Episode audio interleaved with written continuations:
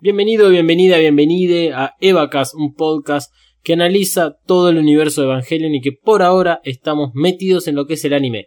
Soy tu host, Dalmas, no está malo, no está Manuel, hoy estoy solo porque únicamente vamos a hablar sobre los personajes del anime hasta el capítulo 24.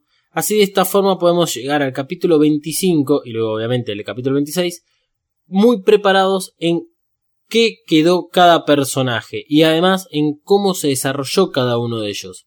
¿Por qué? Porque el final de Evangelion nos permite ver desde el punto de vista de, Shinji algo inesperado por cómo es que se venía desarrollando el anime y a la vez es el final de todo este, esta maravillosa historia. Una historia que se desarrolla durante 24 capítulos de una forma y estos últimos dos presenta una forma completamente distinta de contarnos el final y digamos lo que le sucede a Shinji en particular porque está todo desde su óptica. Em, lo hemos dicho muchas veces, capítulo 24 parece ser un capítulo final porque eh, mantiene una estructura igual que la del el primer capítulo, en donde los personajes eh, se interactúan entre, entre ellos, hay diálogos, hay un guion escrito donde trata de contar una historia muy clara, donde hay acción, donde vemos Evangelion, donde vemos ángeles, donde vemos todo el sistema de NERV, pero el capítulo 25 y el capítulo 26 rompe con todo eso, ya sea por una cuestión de producción en donde los costos ya no los podían mantener, sino además de contar una historia que viene acompañando todo lo que es el anime, pero que queda un poco relegada por el hecho de tener, digamos, las batallas entre los evangelios y los ángeles. Esa, esa historia de, la cual estamos hablando en este momento es la, historia propiamente de Shinji. Si bien el capítulo 25 y el 26 está hecho desde la óptica de Shinji, y en muchas ocasiones hemos juzgado si Shinji era o no el protagonista, es el final de Evangelion en el cual determina que Shinji termina siendo el, protagonista. Ahora bien, eh, Shinji representa en este caso un poco lo que es y lo que vivió el director de Evangelion, el creador, la mente maestra detrás de todo este gran universo que nos ha deparado 1995, que es Hideki él durante toda la producción de Evangelion y durante muchos años de su vida sufrió depresión. Y en parte Evangelion viene a mostrar, y creo que en algunos casos es muy evidente, cómo es que la depresión afecta muchísimo a las personas. Capítulo 24, que fue el último que Eva Cass analizó, muestra muy claramente el estado de Asuka. Desde el inicio que nosotros nos mostraron a Asuka, yo eh, personalmente decía que si bien Asuka es un gran personaje, es como el héroe que faltaba en todo este anime, a partir del momento en el cual pisa Tokio 3, su personaje empieza a recorrer un sendero muy oscuro, terminando en lo que sucedió en el episodio 24. Por lo tanto, para llegar al episodio 25 y comenzar a verlo, creemos que es bastante necesario recordar un poco en qué quedó cada personaje y cómo es que llegó hasta ese momento. Para aquellos que vieron el episodio 24 y todavía no vieron el episodio 25, eh, el final de Evangelion trata exclusivamente sobre el plan de complementación o la instrumentalización. Esto es, ya sea por el plan de Cele, por el plan de Ikari o por el plan de Yui. Eh, si llegaste a este punto, presuponemos que escuchaste el capítulo 23 bonus o el capítulo 24 donde hablamos un poco de Yui y acerca del el plan, que es eh, ella otra de las grandes mentes que está detrás de todo lo que sucede en NERV. Eso es lo maravilloso que tiene el episodio 24 en el cual nos ponen en, sobre la mesa dos personajes nuevos que estuvieron todo el tiempo. El primero es Yui y el segundo es Lilith. Retomando, vamos a hablar de los personajes principales para determinar en qué estado llegan al plan de complementación. Porque el plan de complementación se trata de juzgar a la humanidad, vamos a resumirlo de una forma que se pueda entender sin eh, modificarles lo que es la, lo que puede llegar a ser eh, ver el final para ustedes si lo van a ver después de este episodio.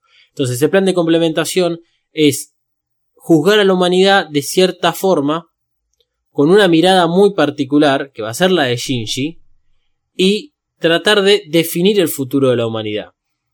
Si durante todo el anime, desde el primer episodio, nos dijeron que la humanidad estaba en riesgo y por eso es que NERV había sido creada, por eso es que los Evangelion eran la única arma disponible por el planeta Tierra para destruir a los ángeles, esos enemigos enigmáticos de los cuales no sabíamos nada, pero sabíamos de que iban hacia Tokio 3 a destruirnos, y que cualquier caso que pudiese llegar a ocurrir entre un ángel y aquel gigante blanco que se guardara en lo más profundo de todo Ner, que durante mucho tiempo supimos, va, creímos que era Adán y luego nos enteramos en boca de Kaoru que era Lilith, si esa conexión entre el ángel y Lilith eh, ocurría, el tercer impacto iba a comenzar. Ese tercer impacto significaba la destrucción del ser humano.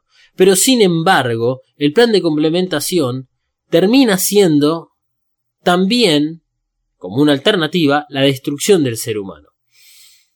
Hasta ahora lo que sabemos más o menos es que Cele quiere forzar el plan de complementación. Ikari también quiere forzar el plan de complementación. La diferencia entre estos dos casos radica en quién va a tener el control para tomar la decisión. Cele lo que quiere es, por decirlo de alguna forma, eliminar el pecado original. El pecado original eh, puede ser tomado en algunos casos como el, aquella traición de Eva, traición entre comillas obviamente, al comer la manzana del árbol prohibido, eh, hay otros que hablan de que simplemente el ser humano es como el pecado original. Yo creo que Evangelion va un poco más por el lado de que eh, hay un tema con el ser humano en relación al pecado original. Pero Sere lo que quiere es que las almas de todos los seres humanos se unan entre sí. Deje de existir cada individuo y formemos una unidad. Ikari en parte también quiere eso, igual no queda muy en claro en algunos em, episodios futuros o mismo la, la película no queda muy en claro si es exactamente lo que Ikari quería, porque todo lo que sabemos del plan de Ikari es que quiere reunirse con Yui.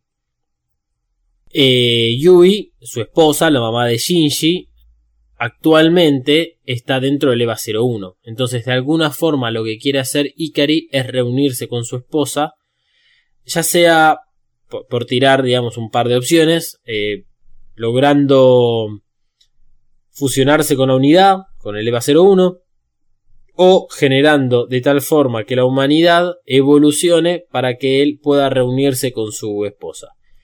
Eh, es todo muy confuso y es por eso que la película The End of Evangelion termina siendo muy necesaria para explicar toda esta parte, llamémosle mitológica, científica y de eh, las relaciones que existen entre los ángeles, Adán, Lilith, los Evangelion, Cele y Nerv.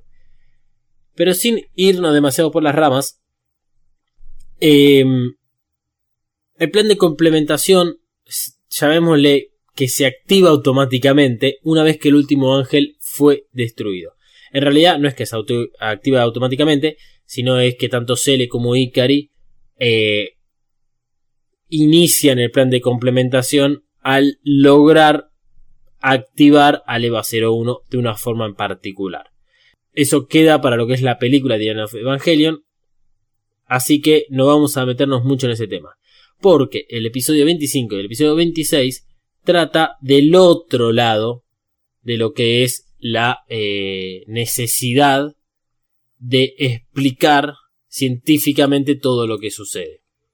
Por lo tanto, tratando de sacarnos de la cabeza lo que es el plan de complementación, cómo se genera, quién lo controla y qué es lo que sucede, nos vamos a meter en entender a cada uno de estos personajes que durante todo el anime estuvieron presentes y fueron de los más principales para que vos cuando veas el episodio 25 y el 26 del anime puedas recordar o entender un poco más sencillo cuando se habla acerca de cada uno de estos. Porque, lo vuelvo a reiterar, el episodio 25 y el episodio 26 no tiene acción, tiene más que nada imágenes eh, reutilizadas eh, y es como una especie de juicio hacia Shinji y a la vez es eh, entender a Shinji cómo es que al sentirse de cierta forma, especialmente al finalizar el episodio 24, al sentirse de esa forma, él tiene que tomar una decisión en qué es lo que quiere, que es lo más difícil para Shinji. Por eso es que vamos a arrancar por Shinji, hablando de, su personalidad, su historia, su vida y qué es lo que sucede en Evangelion. Eh, no, a ver, esto va a ser llevado eh, como, como salga, no vamos a hacerlo ni cronológico, no vamos a repetir algunos perfiles de personajes, sino que vamos a hablar un poco sobre eh, la persona en sí y los puntos fundamentales que tienen que ver con el 25 y el 26. Eh, para eso es que hemos hecho otros capítulos, especialmente los primeros en los cuales teníamos los perfiles de personaje, y que ahí pueden tener tal vez el dato más específico, por ejemplo la edad de cada uno eh, y otras características personales, porque esos perfiles de personajes fueron creados para que cuando veas el anime tenga ciertas cuestiones eh, en claro. El tema es que cada uno de estos personajes, y como toda historia y como toda narración bien hecha, estos personajes tienen un arco narrativo que lo van cumpliendo y van evolucionando y van cambiando. Así que Shinji va a ser el primero en que lo vamos a poner bajo la lupa. Shinji es el hijo de Ikari. Ikari es el gerente general, es el comandante jefe de NER. Shinji llega a Tokio 3 por pedido de su padre, un padre al cual no lo puede ni ver, pero no le queda otra, porque eh, dentro de su gran característica, que es ser una persona introvertida, eh, Shinji trata lo más que puede de alejarse de los seres humanos. Su introversión tiene que ver con la falta de amor. Su madre está muerta y murió aproximadamente cuando Shinji tenía 4 o 5 años. El padre lo abandona prácticamente al día siguiente que Yui muere. Entonces él queda solamente en la vida bajo el cuidado de un tutor. Vive algunos años con, con los tutores. En la conversación que Shinji tiene con Kaoru le comenta de que él era relativamente feliz porque no tenía nada que hacer, eh, estaba relativamente tranquilo. Ahí Kaoru lo que le dice es, bueno, pero en realidad vos lo que me estás diciendo es que vos querías evitar tener el mayor contacto humano. Y ese contacto humano que constantemente Shinji trata de no, no establecer, tiene que ver con el dolor a la falta de amor lo que surge es dolor. Entonces todas las relaciones que Shinji empieza a establecer desde el momento en el cual llega a Tokio 3 lo lastiman. En el colegio, luego de la primera batalla que él gana en manos de Eva 01, termina destruyendo gran parte de la ciudad. Y dentro de las ruinas queda la hermana de Toshi, bastante accidentada porque se pasa prácticamente que 20 capítulos en el hospital. Por lo tanto, Toshi, cuando conoce a Shinji, que lo ve por primera vez en el colegio, en el que asisten este, todos los niños de 14 y 15 años, lo caga a trompadas porque eh, el uso indebido de su Evangelion provocó lastimaduras, por ahora se puede decir que irreversibles, en su hermanita. Entonces Shinji ya arranca con un peso muy difícil de mantener y de llevar, obviamente, porque cualquier acción que él genera provoca algún tipo de respuesta negativa en sí mismo. En este caso, lo cagan a trompadas por algo que ni siquiera él estuvo consciente en el momento.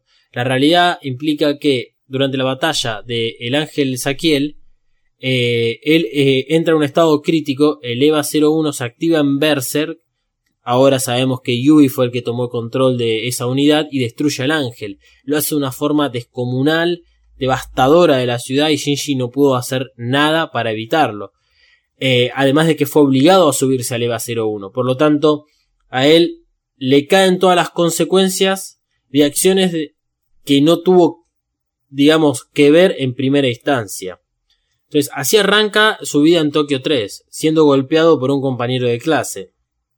Después la situación un poco se revierte, sí, con lo cual ahí descubrimos cuál es el dilema del erizo. El dilema del erizo es un dilema eh, basado en lo que es la psicología del ser humano, en el cual habla a través de una observación de múltiples erizos, en donde esos erizos, para no morirse de frío, tienen que generar calor lo más cercano posible cuando son un grupo. El tema es que con sus púas se lastiman. Y al lastimarse, en realidad lo que provoca es un rechazo de ese contacto. Hasta que en algún punto empiezan a tolerar ese dolor y pueden quedarse lo más cercano posible sin lastimarse unos a otros y conservar el calor y por lo tanto no morir de frío. El ser humano en ese sentido es bastante similar porque al conocer una persona, al tener interacciones sociales con otras personas, lo que prácticamente vas a generar son reacciones de acuerdo a tus propias acciones. Evangelio lo que plantea es que muchas de estas acciones generan reacciones negativas, especialmente en Shinji que siempre se lo toma de esa forma. Por lo tanto, Shinji se pasa prácticamente la mitad del anime en Tokio 3 sin entender exactamente por qué es que sigue ahí, si lo único que recibe es dolor, dolor porque pilotear el EVA significa que cuando el ángel lastima al Evangelion, el piloto también siente ese dolor. Dolor porque tiene que este, convivir en una empresa en donde el padre ni siquiera le da atención, no, le presta para nada atención y ni siquiera lo logra felicitar por el trabajo que él hace. Eh, siente un gran rechazo por parte del padre, él si bien lo rechaza también, es inevitable que Shinji tenga los pensamientos de por qué es que el padre lo rechaza, o sea, qué hizo Shinji, se siente culpable de que el padre lo haya abandonado. Hasta que llega un momento en el cual Shinji entiende que en realidad el padre es un hijo de puta, está bien que lo odie, y el padre no va a cambiar. Eh, le costó mucho llegar hasta ese, esa instancia. Tiene dos momentos en los cuales logra esa instancia.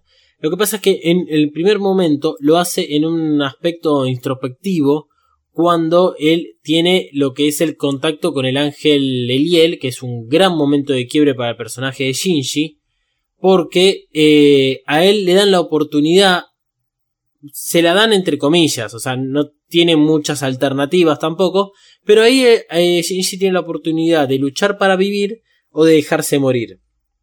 Y en ese punto de inflexión, donde él tiene que tomar la decisión, eh, logra comprender un montonazo de cosas. Y muchas de las cosas que comprende es que, bueno, a ver, el, el dolor es parte de la vida.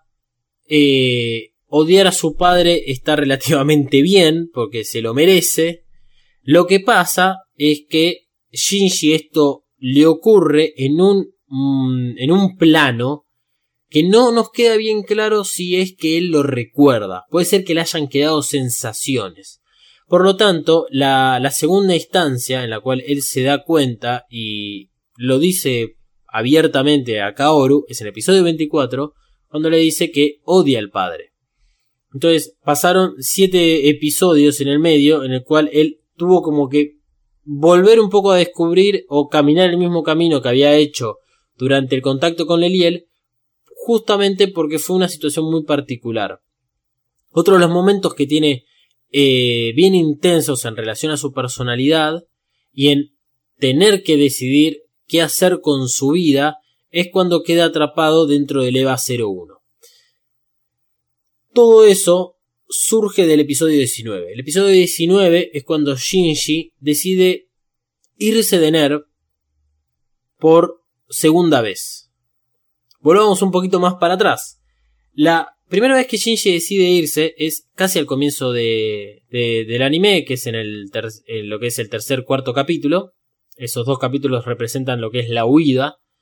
Y Shinji no, no quería volver a pilotear el EVA 01. Razonablemente, no, no entendía por qué tenía que hacerlo. Eh, todo el mundo lo obligaba a hacerlo. Es como que no lo tenían en consideración a sí mismo eh, sus propios sentimientos y él era una herramienta más dentro de la gran máquina operatoria que es NERV. Por lo tanto, él decide huir. Cuando decide huir, termina volviendo a, a NERV porque lo van a buscar. tampoco es que él tomó la decisión ahí. Lo terminan yendo a buscar y después, si bien él está a punto de irse en la estación de tren, llega Misato y bueno, comprende un poco cuál es su relación con Misato, que eh, hasta ese momento era la tutora. Y él creía haber encontrado, aunque sea una amiga o un par o una hermana o una madre, que por lo menos Misato tenía algún tipo de sentimiento positivo hacia él. Se puede decir que lo quería, lo que pasa es que la relación que tiene con Misato es muy conflictiva porque Misato representa tanto una persona de confianza como la jefa dentro de lo que son las operaciones de NERV. Entonces no hay una relación sana entre ellos dos. La cuestión es que Shinji ya había intentado irse por, digamos, los caminos correctos, no es que se había escapado puntualmente, primero sí, después este, eh, directamente decide irse, pero cuando llega el episodio 19, Shinji tiene las bolas por el piso de todo lo sucedido a partir del 17. A partir del 17 es el episodio con Leliel. Entonces, eh, Shinji toma la decisión de irse y está muy, pero muy convencido de esa decisión. Lo que pasa es que el ángel Ceruel, que es el que llega en ese episodio, el episodio número 19, llega con una fuerza destructora tan descomunal que él termina yendo hacia el EVA 01 sin querer hacerlo. El ángel Ceruel automáticamente destruye todo Tokio 3 con el único objetivo de penetrar al Geofront. Shinji estaba esperando el tren para irse, tiene que ir a los refugios, los refugios son dañados durante la batalla de Ceruel contra el EVA 02, de los refugios queda, digamos, a campo abierto dentro de lo que es la superficie del Geofront, y ahí se cruza con Kashi. Y Kashi lo que le dice es, mira, haz lo que quieras. Eh, es tu decisión, pero entendé cuáles son tus responsabilidades. Si tu responsabilidad es que sos el piloto del EVA 01, si no lo vas ahora a pilotear, ¿sí? Entonces vas a tener que vivir el resto de tu vida sabiendo de que pudiste hacer algo para salvar a todos tus seres queridos dentro de NERV, Asuka, Rei, Misato, y no lo hiciste. Entonces Shinji toma un poco de conciencia y va hacia el EVA 01. Cuando va al EVA 01, eh, prácticamente que toma el control de la batalla, se queda sin energía, Zero lo empieza a atacar, Yui toma posesión del EVA 01 y eh, tanto Shinji como Yui logra una sincronización aproximadamente del 400% que genera que Shinji termine siendo casi absorbido por eh, el EVA 01. O sea que se se fusionó tanto, se sincronizó tanto con el EVA 01 que él casi desaparece dentro de su núcleo. Es de esta misma forma que se puede decir que Yui desapareció eh, dentro del EVA 01. Entonces, mientras está dentro del EVA 01, que esto ocurre en el episodio 20, tratando de discernir primero cuál es la realidad, eh, qué es lo que está sucediendo dentro del entry plug, porque él como que se ve a sí mismo que está flotando, pero no está su cuerpo físico, tiene que tomar la decisión de si quedarse o irse. Ahí tiene una gran conversación con su madre, lo que uno puede interpretar como flashback, pero en realidad es que está hablando con Yui, y termina decidiendo volver. Pero cuando vuelve ya lo hace con otro tipo de, cabeza, o sea, ya viene un, un Shinji distinto. No lo vemos porque episodio 21, 22 y 23 no tratan de él. Entonces Shinji termina siendo un personaje muy secundario en estos tres episodios, hasta que llega al 24.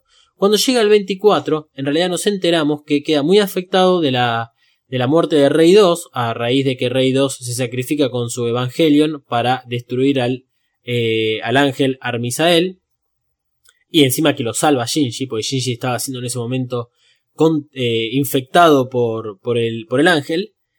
Entonces Shinji queda muy mal, queda muy, muy, muy mal porque se murió lo que considera una amiga, no logra entender por qué no llora la muerte de su amiga y en el momento en el cual necesitaba más apoyo por parte de su tutora, apoyo por parte de su amiga, o sea, de Misato, eh, ella se le insinúa sexualmente. Que esto ya lo vamos a ver cuando hablemos de Misato. En ese entonces Shinji la rechaza y, mm, digamos, más o menos, tal vez algunas horas o algún día, él se va de la casa de Misato y no vuelve hasta la casa de Misato. En el interín conoce a Kaoru. Kaoru es, si bien es el último ángel, es quien por primera vez le habla a Shinji de una forma que nadie le habló. Y lo trata de una forma que nadie lo trató. Le da cariño, se interesa por él, eh, lo comprende. El único inconveniente que tiene es que Kaoru, al ser el último ángel, eh, provoca en Shinji la traición. Shinji se siente traicionado por parte de Kaoru y encima lo tiene que matar. Nuevamente tiene que tomar una decisión que si bien esta vez no es vivo o muero puntualmente en, la, en lo que es el individuo de Shinji, sino que esta decisión tiene que ver con la humanidad se destruye o la humanidad continúa. El capítulo 24 para Shinji termina en él diciendo que Kaoru era quien tenía que vivir y no Shinji. Él era la persona adecuada para seguir en este mundo. Misato, dentro de su sabiduría, le dice que aquellas personas que continúan viviendo es porque tienen la voluntad de vivir.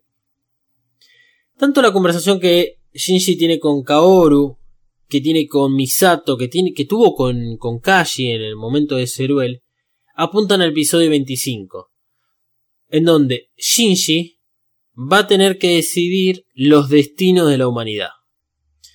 Y el problema es que él decida los destinos de la humanidad es que es una persona que está sumida en una gran depresión, especialmente por la muerte de Kaoru, el único al que él ha amado y el único la única persona que lo amó a él de una forma verdadera de los que estuvo en contacto, porque la madre sí lo, lo quería mucho a Shinji. Eh, la cosa es que Shinji está sumido en su depresión. Él no quiere ser lastimado nunca más, no quiere sentir más dolor porque es lo único que viene sintiendo durante todo este tiempo y el único que había apagado un poco ese fuego y había, eh, le había sedado ese dolor era Kaoru y ya no está más. Entonces, que una persona así tenga que tomar la decisión es muy, entre comillas, peligroso para la humanidad. Por lo tanto, nuestro personaje principal llega al episodio 25 muy depresivo, muy dolido, muy triste, para tomar la decisión más importante por todos nosotros. Bien, ahora metemos, vamos a meternos con Misato. Eh, Misato es otro gran personaje. Tiene momentos muy oscuros y momentos en los cuales es el, es el único personaje que mantiene relativamente animado al anime. Animado en el sentido de, del, del, sentimiento. O sea, es como una persona bastante feliz. Hasta que, bueno, cae dentro de la volteada de todos aquellos personajes que terminan muy al borde de la depresión o muy tristes, para no mencionar siempre depresión. Em, Misato es la jefa de operaciones de NER y es la que está a cargo de destruir a Los Ángeles. Toma por lástima a Shinji bajo su tutela y lo lleva a vivir a su casa por muchas razones. Primero porque le da lástima a Shinji de que no se lleve bien con el padre. Segundo porque Shinji no puede tomar ninguna decisión propia, entonces es como que Shinji sigue un poco a la manada y ya que Misato es un poco más hincha pelotas, lo que le dice, vení conmigo y vivamos juntos. El tema es que Misato es como que necesita de algún tipo de relación con los demás para no sentirse sola. Gran parte del arco y del dilema del erizo que tiene Misato es que ella no está bien cuando está sola. Eso se puede ver con la gran cantidad de cerveza que consume, es bastante alcohólica, se la pasa escabeando desde el momento que llega a su casa y solamente baja el consumo de alcohol cuando empieza a relacionarse más con Kashi, que fue un ex novio de ella durante los años de lo que podría ser universidad. Misato como particularidad es la única sobreviviente del segundo impacto en el epicentro del segundo impacto. Misato es salvada por su padre, un padre al cual no quería, y por eso tiene mucha relación con Shinji en este sentido. Eh, el padre, su último acto, termina siendo salvar a la hija, a la hija que siempre la dejó de lado para priorizar su carrera. Este es el doctor Katsuragi. Eh, el doctor Katsuragi es quien llevó a cabo la, em, la expedición a la Antártida y lo que es el contacto con Adán y que genera el segundo impacto.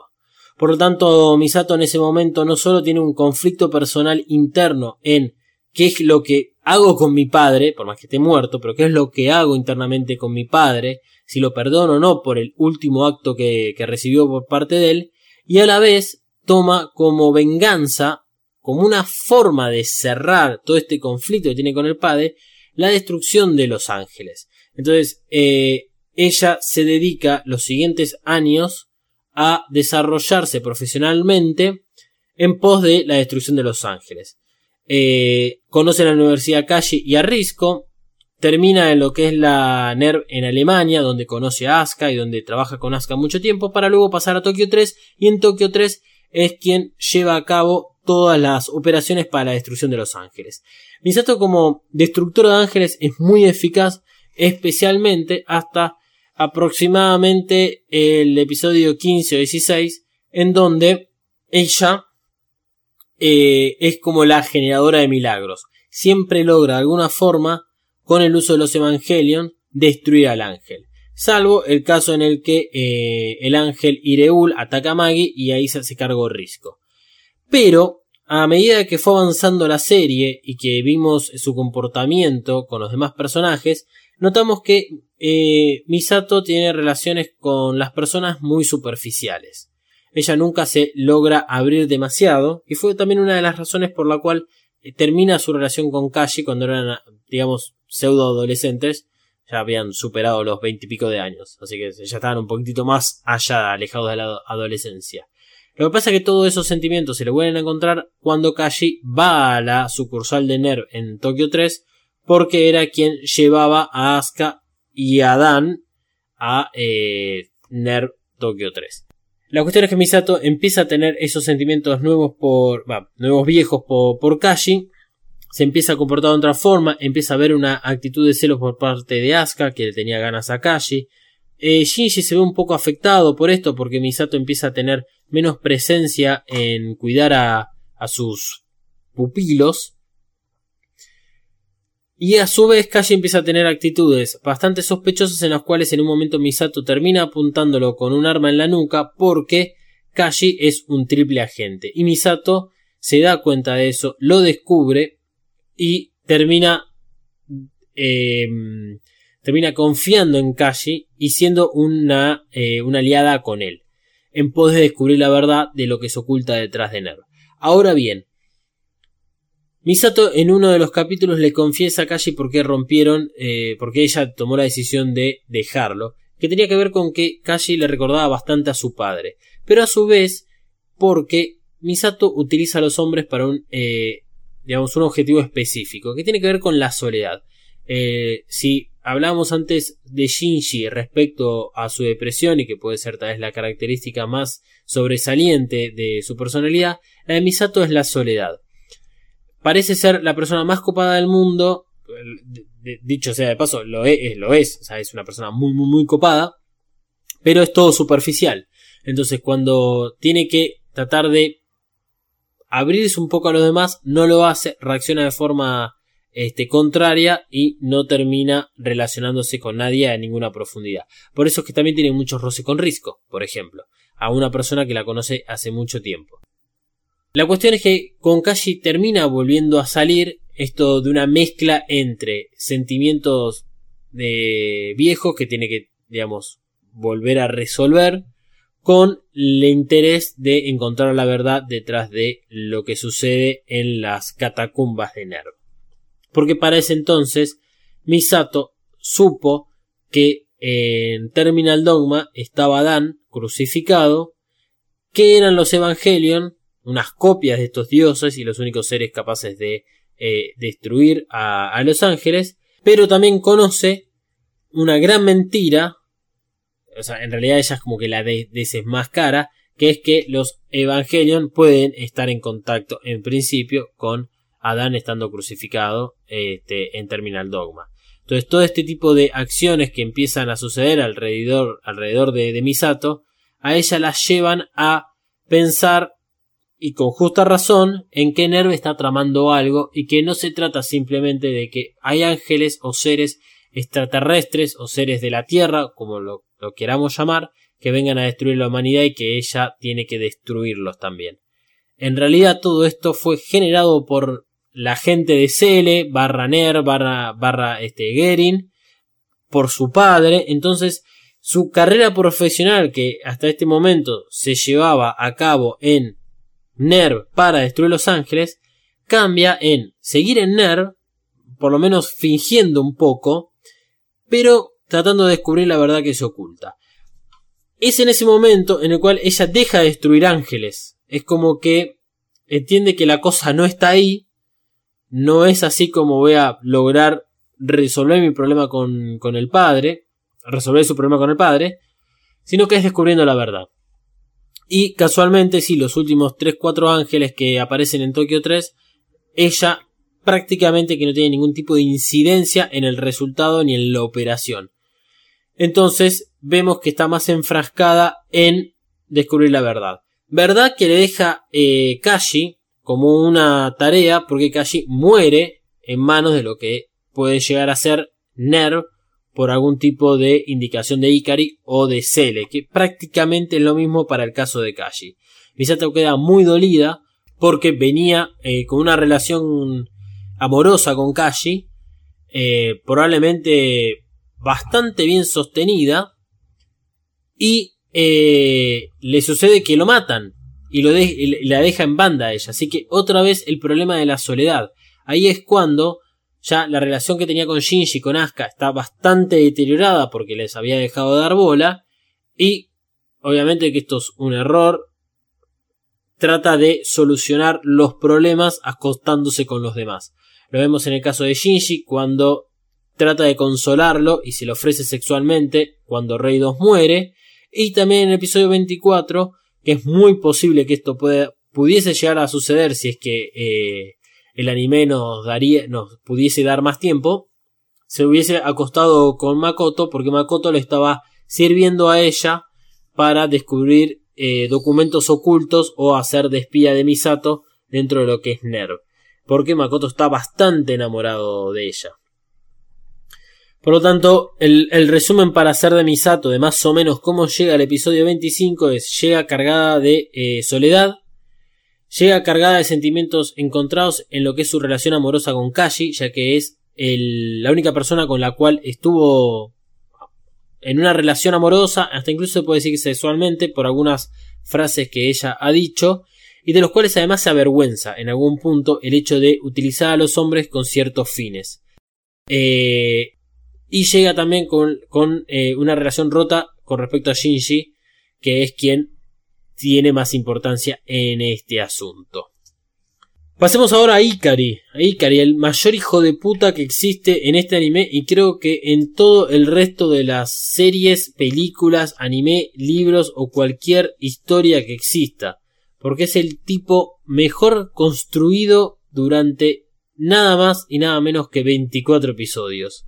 Ikari es el padre de Shinji, es el esposo de Yui, es una persona con grandes ambiciones, que conoce a Yui cuando están en la universidad. En ese momento, eh, Ikari es bastante problemático por lo que se puede ver y genera reacciones negativas en el resto de la gente. Uno de esos es Fuyusuke, que termina siendo su mano derecha en el futuro. Muy parecida a la relación de Ikari con las demás personas, así como la tiene Shinji, lo que pasa es que Ikari tiene una personalidad un poco más sobresaliente que la de, que la de Shinji. Eh, Ikari se siente atraído por Yui, probablemente por muchas razones, porque Yui tal vez era una mujer hermosa a los ojos de Ikari, porque Yui era una genia, porque Yui tenía un respaldo de Cele o porque simplemente estaban destinados a estar juntos y tener un hijo llamado Shinji. La cuestión es que de Ikari sabemos muy poco de su vida pasada, solamente el rumor de que él se acercó a Yui por los contactos que tenía Yui. Yui es hija de uno de los del comité de Sere.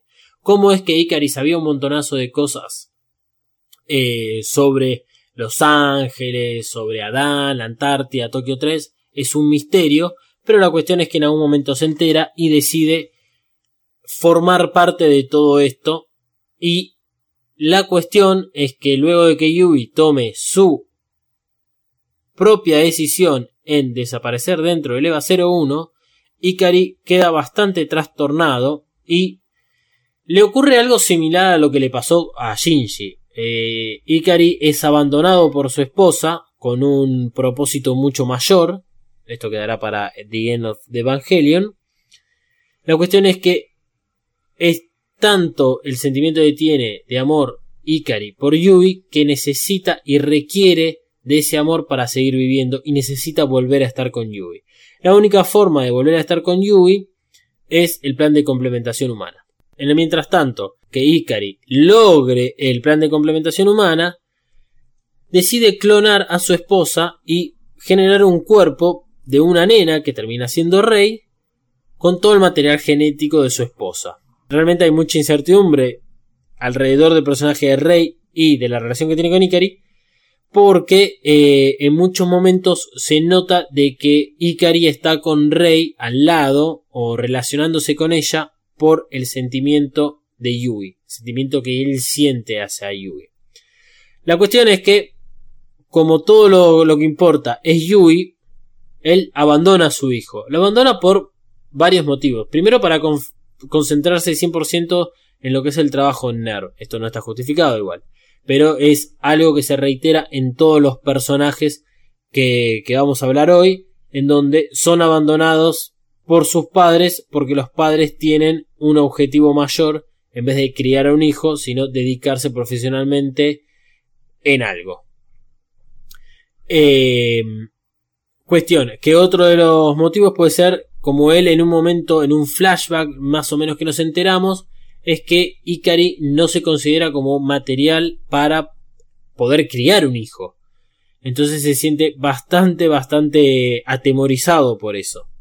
No hay mejor solución que deshacerse del problema. Vuelve a repetir un poco de las actitudes de Shinji. A Shinji lo culpan durante muchos episodios de huir de las situaciones y de no confrontarlas, e Ikari hace medianamente lo mismo. O sea, si generaba un problema el hecho de criar a un hijo sin tu esposa, no tenés mejor decisión que deshacerte de tu hijo en vez de afrontar ese problema.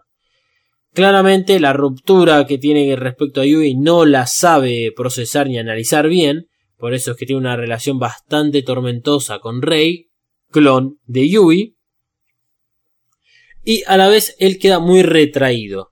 Él queda retraído en lo que es las relaciones sociales con los demás, con el único que probablemente tiene más relaciones con Fuyuski, Rey no la contamos en este caso, es con Fuyuski que comparten un poco del amor hacia Yui. Fuyuski, su mano derecha, también está como muy enamorado de lo que era Yui, ya sea a un nivel eh, más em, ideológico, es a un nivel de... No, no, no tanto físico, sino que tiene que ver con eh, esa adoración por una persona que es una genia dentro de su campo y Fuyuski realmente eh, la quería más que nada por eso. Eh, igual estas son todas conjeturas. La cuestión es que no, no se sabe si Ikari sabía estos sentimientos que tenía hacia Yubi. Se puede decir que tal vez sí, pero nunca le importó, porque fue, digamos, él el ganador del corazón de Yubi. Pero la cuestión es que es con el que tiene mayor contacto, porque ambos dos están tratando de llevar a cabo el plan de Ikari. Es muy, muy rara la relación que tienen entre ellos dos, porque Fuyuski parece no ser de, las, de tomar armas y de salir a cagar a tiros a todo el mundo, e Ikari sí es de ese tipo de personas. Ikari tiene una personalidad muy fuerte, tiene una presencia eh, devastadora que eh, logra muchos objetivos, especialmente, no solo digamos su presencia, le permite lograr estos objetivos, sino que además es su manipulación. La mayor característica de, de Ikari es la capacidad de manipular a muchas personas. Eh, no es que sea un gran mentiroso, o sea, no es de ese tipo de manipuladores. Él le oculta así la realidad a, ciertas personas, a hay otras personas como Risco que le cuentan que las necesita para llevar a cabo sus planes, pero cuando no lo necesita más, los desecha, así como lo desechó a Shinji, ha desechado a Risco desechó a la madre de Risco, a Naoko, eh, todo en pos de lograr su objetivo. Entonces, Ikari llega al episodio 25 habiendo manipulado a prácticamente el, todos los personajes que van a ser importantes para el desarrollo del final de Evangelion. Esto lo deja en una posición muy delicada porque eh, la necesidad de estar con Yui lo cegó de lo que sucede alrededor y siempre fue su confianza la que él mantuvo en alto para lograr estos objetivos. Y siempre esa confianza lo llevó a buen puerto, pero es probable que al final esto no suceda. Así que pasemos a eh, Risco. Risco que es una de las eh, mujeres más importantes dentro de NER por eh, su desarrollo científico. Misato es una de las mujeres más importantes, yo diría, de lo que es el, el, anime, junto con Asuka, pero Risco se destaca por su eh, conocimiento de la ciencia y por ser una mujer fuerte, con convicciones y con inteligencia. Risco es la encargada del proyecto E, es la que llevó a cabo y termina por desarrollar todo lo que es el desarrollo de Evangelion. Es aquella persona que puede utilizar Maggie gracias a todo el conocimiento adoptado de la madre. Y es una persona que cayó en la misma red que la madre.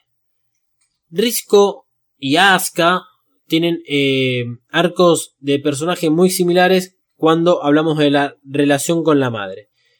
Naoko, la mamá de Risco, fue una gran este, científica que tenía la teoría de las biocomputadoras, unas computadoras eh, increíblemente poderosas en las cuales la personalidad de alguna persona podía ser integrada a ellas. El único lugar en el cual Naoko podía desarrollar esta teoría era en NERV, entonces se, va en Gerin.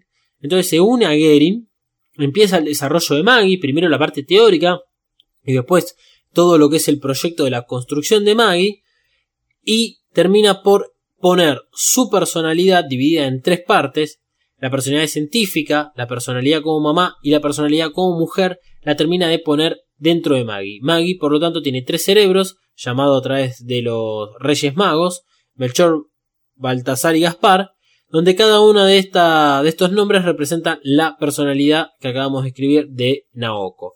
Esas tres personalidades todo el tiempo están en conflictos para poder solucionar problemas o este, de alguna forma analizar todos los datos.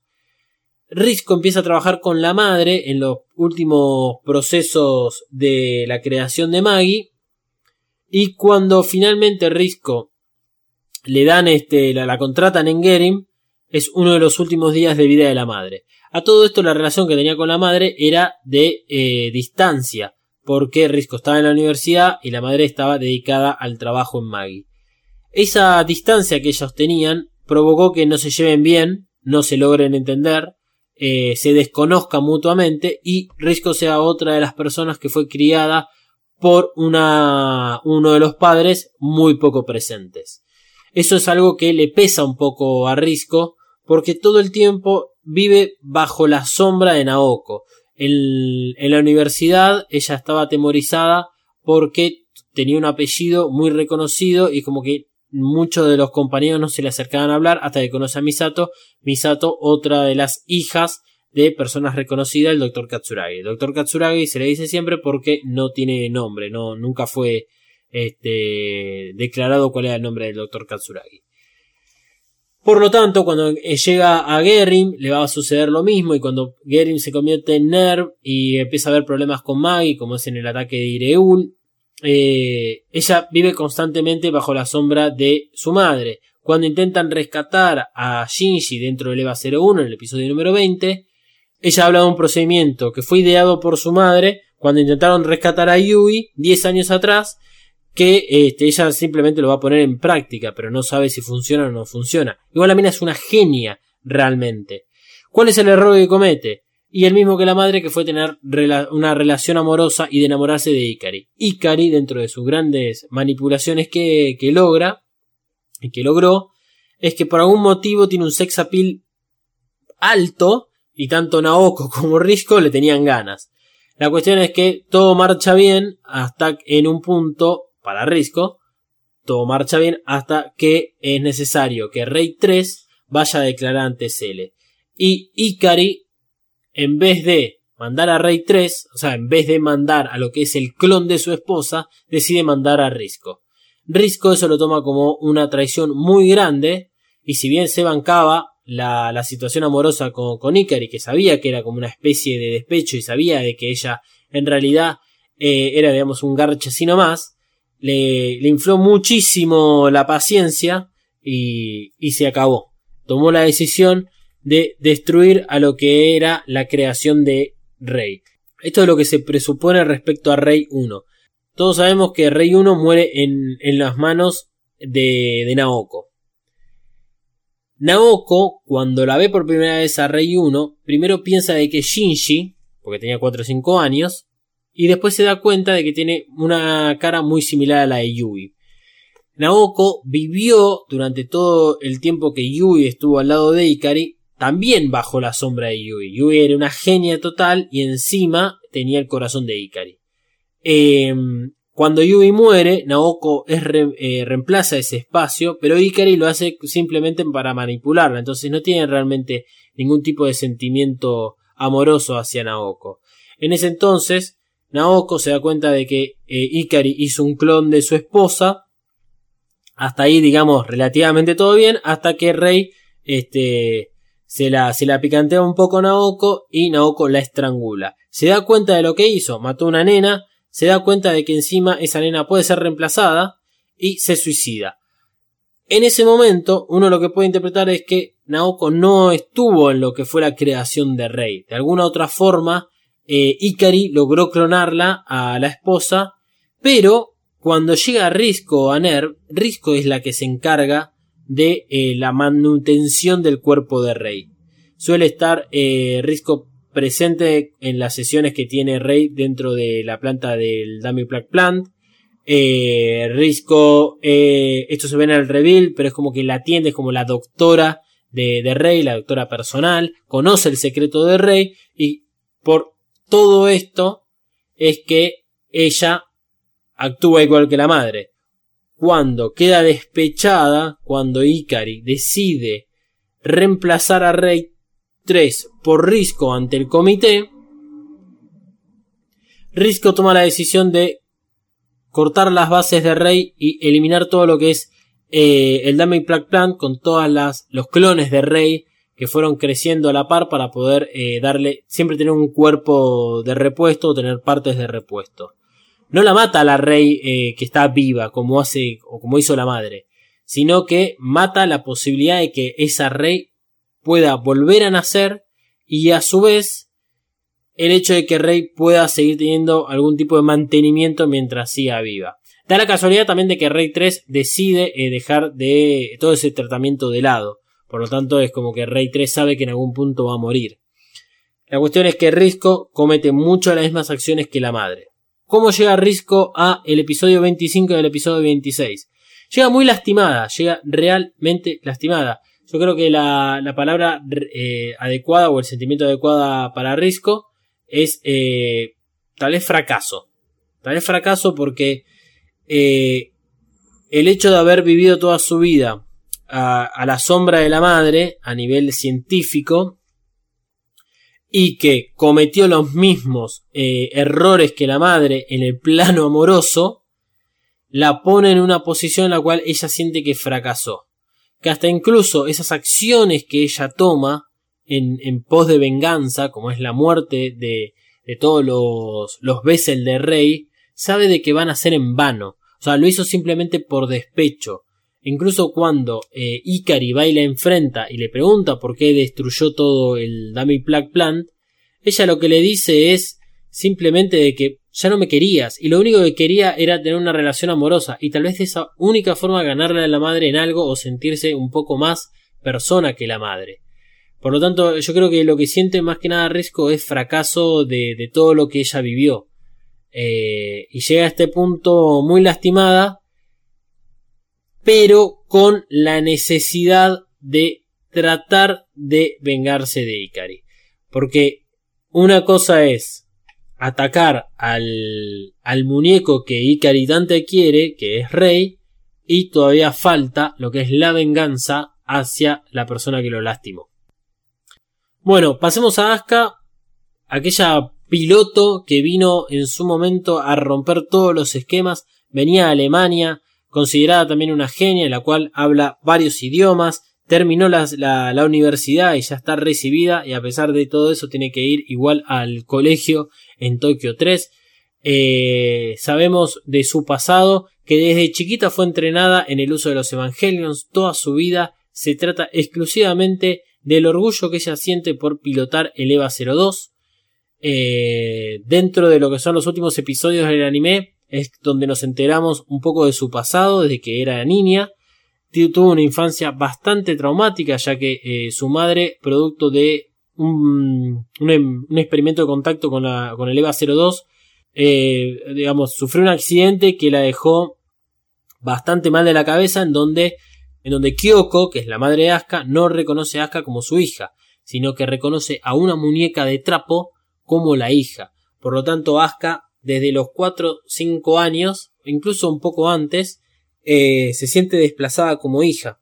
Su padre empieza a tener una relación con otra doctora del centro de nervio en Alemania, hasta incluso se puede llegar a entender de que esta relación que tiene el padre con, con esta persona eh, hace que Asuka también quede de lado.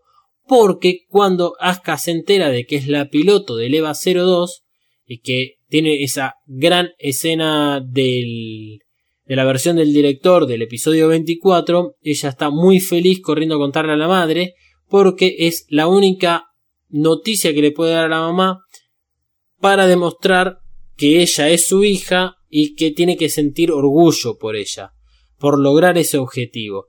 Y Asuka manifiesta de que no le importa nada porque ahora que es piloto del EVA 02 todo el mundo la quiere y todo el mundo le presta atención. Por lo tanto, a partir de ese momento, la gran personalidad de Asuka se convierte en llamar la atención. Ella necesita demostrar que es superior porque tiene el conflicto con su madre que ella es inferior a una muñeca de trapo.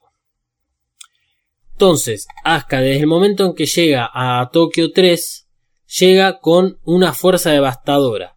Es una persona muy enérgica, con los objetivos claros. Lo que pasa es que los objetivos claros que tiene son falsos, porque ella cree de que todo lo necesario para, para, evolucionar en la vida es destruir a los ángeles. Nunca se llegó a preguntar qué pasa si los ángeles dejan de venir y son todos destruidos. ¿Qué va a pasar con Asuka? Que su única conexión con el resto del mundo es ser el piloto del EVA 02 que es un poco lo que termina sucediendo hacia el final del anime, porque no solo sabemos de que eh, Kaoru Tabris es el último ángel, sino que además no va a haber más.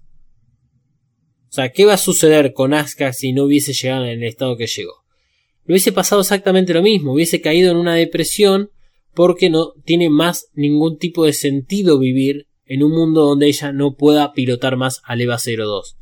Asuka tiene como característica utilizar los headsets que forman parte del Plug Suite para mostrarle a todo el mundo de que ella es piloto del EVA 02. En comparación con Shinji, cuando él va a la escuela, él oculta al principio ser piloto del EVA 01, porque es introvertido por lo que había sucedido durante la batalla de Sakiel, pero también porque él no, le, no tiene orgullo de pilotarlo. Mientras que Asuka, en el primer momento que llega, es la piloto del EVA 02 y se presenta de esa forma. Entonces, eh, genera una competencia con Shinji de esa, de esa forma. Es yo tengo el piloto de, tengo el EVA definitivo para la, combatir Los Ángeles. Entrené durante 15 años para destruir a Los Ángeles y utilizar el EVA 02.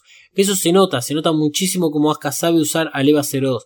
Lo que pasa es que dentro de la personalidad de Asuka, que es ser bastante superficial, por esto de que lo único que interesa es que a ella la, la feliciten por los logros que tiene, nunca llega a abrirse completamente a nivel sentimental con las demás personas. Con la única persona que lo intenta hacer es con Kashi. Kashi no le da ni cabida porque encima Asuka es totalmente menor de edad.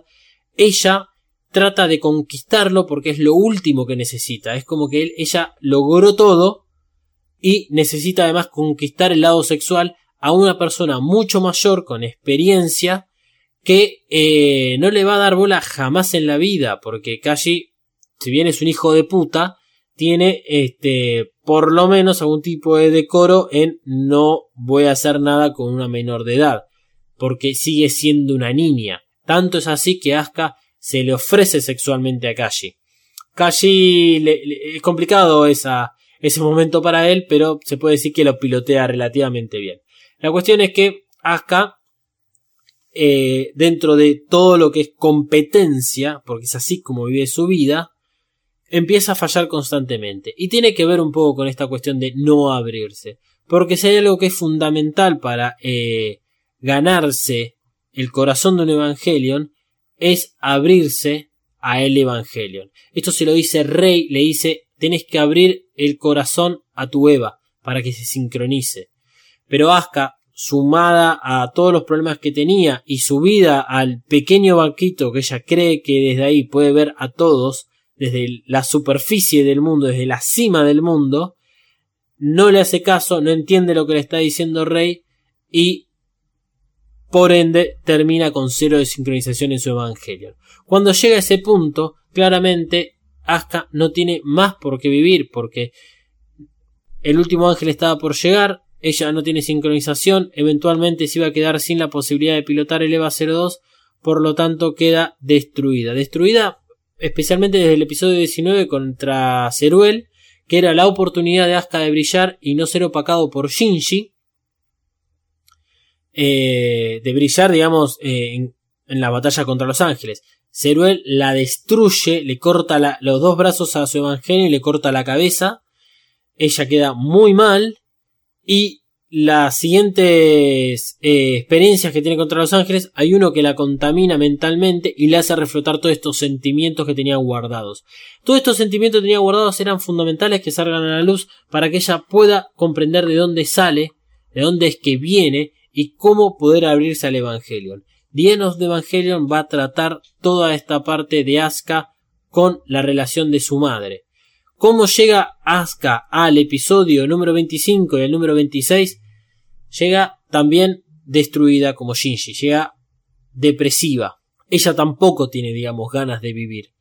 Eh, lo demuestra claramente el episodio 24, donde por lo menos la, la creencia con mayores adeptos es que ella se estaba dejando morir, no que necesariamente se haya cortado las venas para suicidarse, pero se este, estaba dejando morir. Y es rescatada, entre comillas, rescatada, sino que la van a buscar y la llevan al hospital de Ner y la tienen en atención. Asuka llega muy mal mentalmente por todo lo que el ángel le, sacó a la luz, toda la situación que tiene con su propio Evangelion, en donde no puede destruir ningún ángel por sí misma, donde eh, la sincronización es cero, y llega también muy mal porque hacía muy poquito que se acaba de enterar de la muerte de Kashi, la única persona a la cual eh, se puede decir que amó. Y, y eso la termina por reventar. Realmente Asuka queda casi igual de condiciones que Shinji. Por último, la enigmática Rey. Rey 1, Rey 2, Rey 3. Rey 1. Rey 1 es una nenita chiquitita creada por Ikari en pos de dejar el material genético de su esposa difunta Yui en un cuerpo real. Rey 1 es asesinada en manos de Naoko, la mamá de, de Risco, por celos. Básicamente es por celos. Y luego aparece Rey 2. No, no queda bien claro si Rey 2 aparece ya con la, la presencia de una nena de 14 años o que durante 10 años estuvo creciendo para convertirse en Rey 2.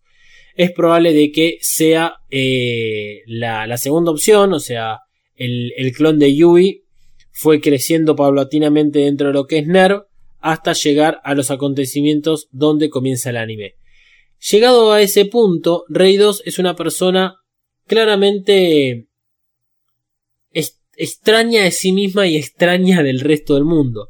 No tuvo contacto con mm, más seres humanos que Ikari y que Risco, o mismo la gente de Nerv. Se desarrolló desde muy chiquita en un ambiente tóxico donde no tuvo ningún tipo de cuidados como si un, cualquier otro infante podría haber tenido, o sea, no tuvo infancia, eh, es una persona callada, es una persona que no sabe tratar socialmente con las demás, su, su gran este arco de personaje que se desarrolla entre el primer episodio y el episodio 23 tiene que ver con ser un adolescente conviviendo con otros adolescentes, siendo una marioneta de Ikari, eh, teniendo cosas muy extrañas como son esas sesiones para recuperar su cuerpo, casi ni comer, digamos, es como vegetariana, tiene que tomar pastillas para que su cuerpo no, no sufra daños, eh, adquiere un gran amor por Ikari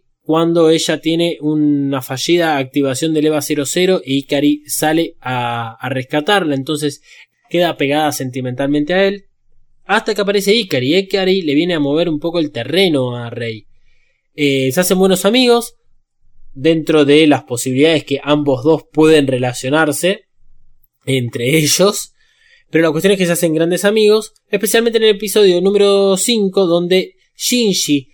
Eh, intrigado por la relación del, del, padre que, mantenía con Rey. Habla un poco de por qué pilotea a Eva y Rey le responde de que es la única forma en la cual puede contactarse con el resto del mundo. Es muy interesante esto desde el punto de vista de Rey. Y aún así Rey, que es una persona que sabe que puede morir y a la vez eh, seguir viviendo, pero lo sabe y no lo sabe, le dice a Shinji que eh, no importa si ella muere, ella está ahí para proteger, está ahí para sacrificarse. Es como que desde muy chiquita Tal vez Ikari siempre le, metió en la cabeza que ella es más una herramienta que una persona.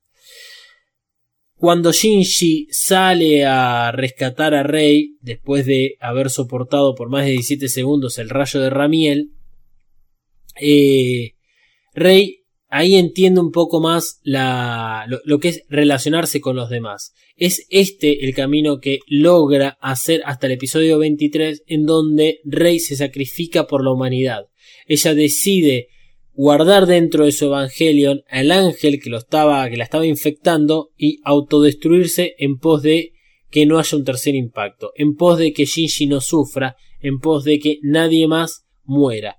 Y es justamente sus últimos momentos de vida en los cuales ella ve la cara de Ikari sin los anteojos, sonriéndole y ella muere. El tema de los anteojos es fundamental porque es lo que ella guardó como recuerdo del momento en el cual Ikari la salvó eh, de la fallida activación del EVA 00 y siempre lo usó como una especie de amuleto de suerte y de eh, amuleto de... Eh, va, sí, amuleto de suerte y de forma de identificar la relación que tiene con, con. Más allá de, de, la corta evolución que tiene, que tiene Rey en estos episodios, Rey 2, eh, trata igual de acercarse a los demás. A Asuka le, le, suele hablar, lo que pasa es que Asuka interpreta de que cualquier persona que sea inferior a ella es una porquería, entonces no le presta atención. Eh, Asuka siente muchos celos de Rey, porque es como la favorita, mientras que Asuka es la que se ganó el lugar de, de, pilotear un Evangelion. Entonces, eh, Rey, que está en contacto mucho más con, con Nerv y que sabe y que conoce otros secretos, eh, le da consejos, pero bueno, Asuka no los escucha así termina, digamos, un poco Asuka. La cuestión es que Rey, conociendo mucho estos secretos, eh, es como que tal vez en su memoria o de alguna forma logra logra traspasar esa información a Rey 3. Rey 3 viene a romper con el molde viene a destruirlo todo, viene a vengarse. Viene a vengarse porque entiende cuál es el objetivo real de, de Ikari, entiende quién es ella, eso le sucede en el episodio 24, y, como si esto fuese poco, el sacrificio de Rey 2 para salvarlo a Shinji deja una gran marca en esta personalidad que se ve representada un poco en Rey 3.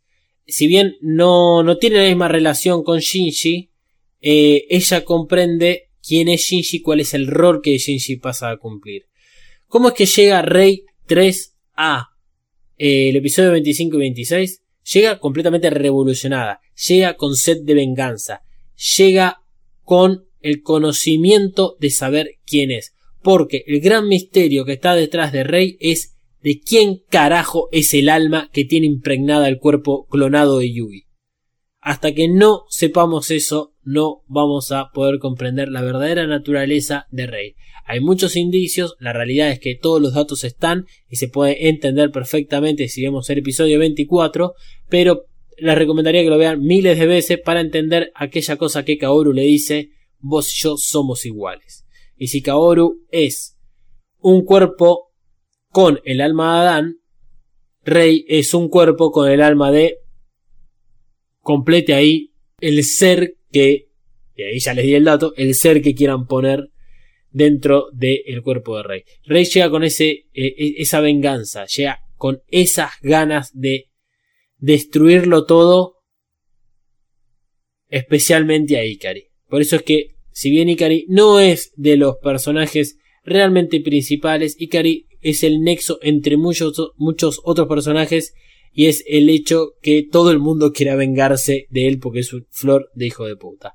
Rey 3 es uno de los mejores personajes, así como Kaoru, lo que pasa es que su personalidad, que sigue siendo relativamente introvertida, no genera tantas expectativas en, en lo que es el desarrollo del final. Pero cuando lleguemos a analizar la película The End of the Evangelion, vamos a descubrir realmente la importancia de Rey 3 y por qué es que ella, en el momento en el cual descubre que es la tercera versión y empieza a preguntarse para qué está ahí, quién es, qué es lo que tiene que hacer, ella se convierte en el ser que realmente tenía que haber sido de entrada. Y es todo un progreso lento que le sucede.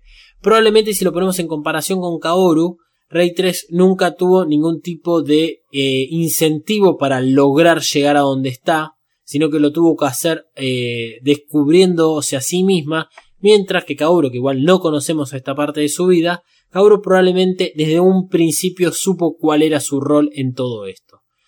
Bueno, dicho sea de paso, este capítulo es para que recordemos un poco a todos los personajes, para que entendamos cómo es que llega cada uno, eh, para que cuando hablemos del episodio 25 y 26 sea un poquitito más entendible porque es que Shinji toma la decisión que toma y qué es lo que le puede suceder a los otros personajes. Vuelvo a, a reiterar, Shinji es el que va a estar en control del plan de complementación y es el que tendrá en sus manos y en su necesidad de vivir o morir el destino de la humanidad. Bueno gente, dicho todo esto, me voy despidiendo.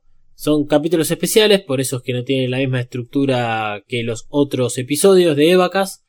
Les paso las redes sociales para los que se quieran comunicar con nosotros arroba Mothercaster usando el hashtag Evacast tanto en Instagram como en Twitter, arroba Dalmas-NDG tanto en Instagram como en Twitter, arroba Mariana Flores P L en Instagram y en Twitter, arroba 399 para contactarlo a Emanuel.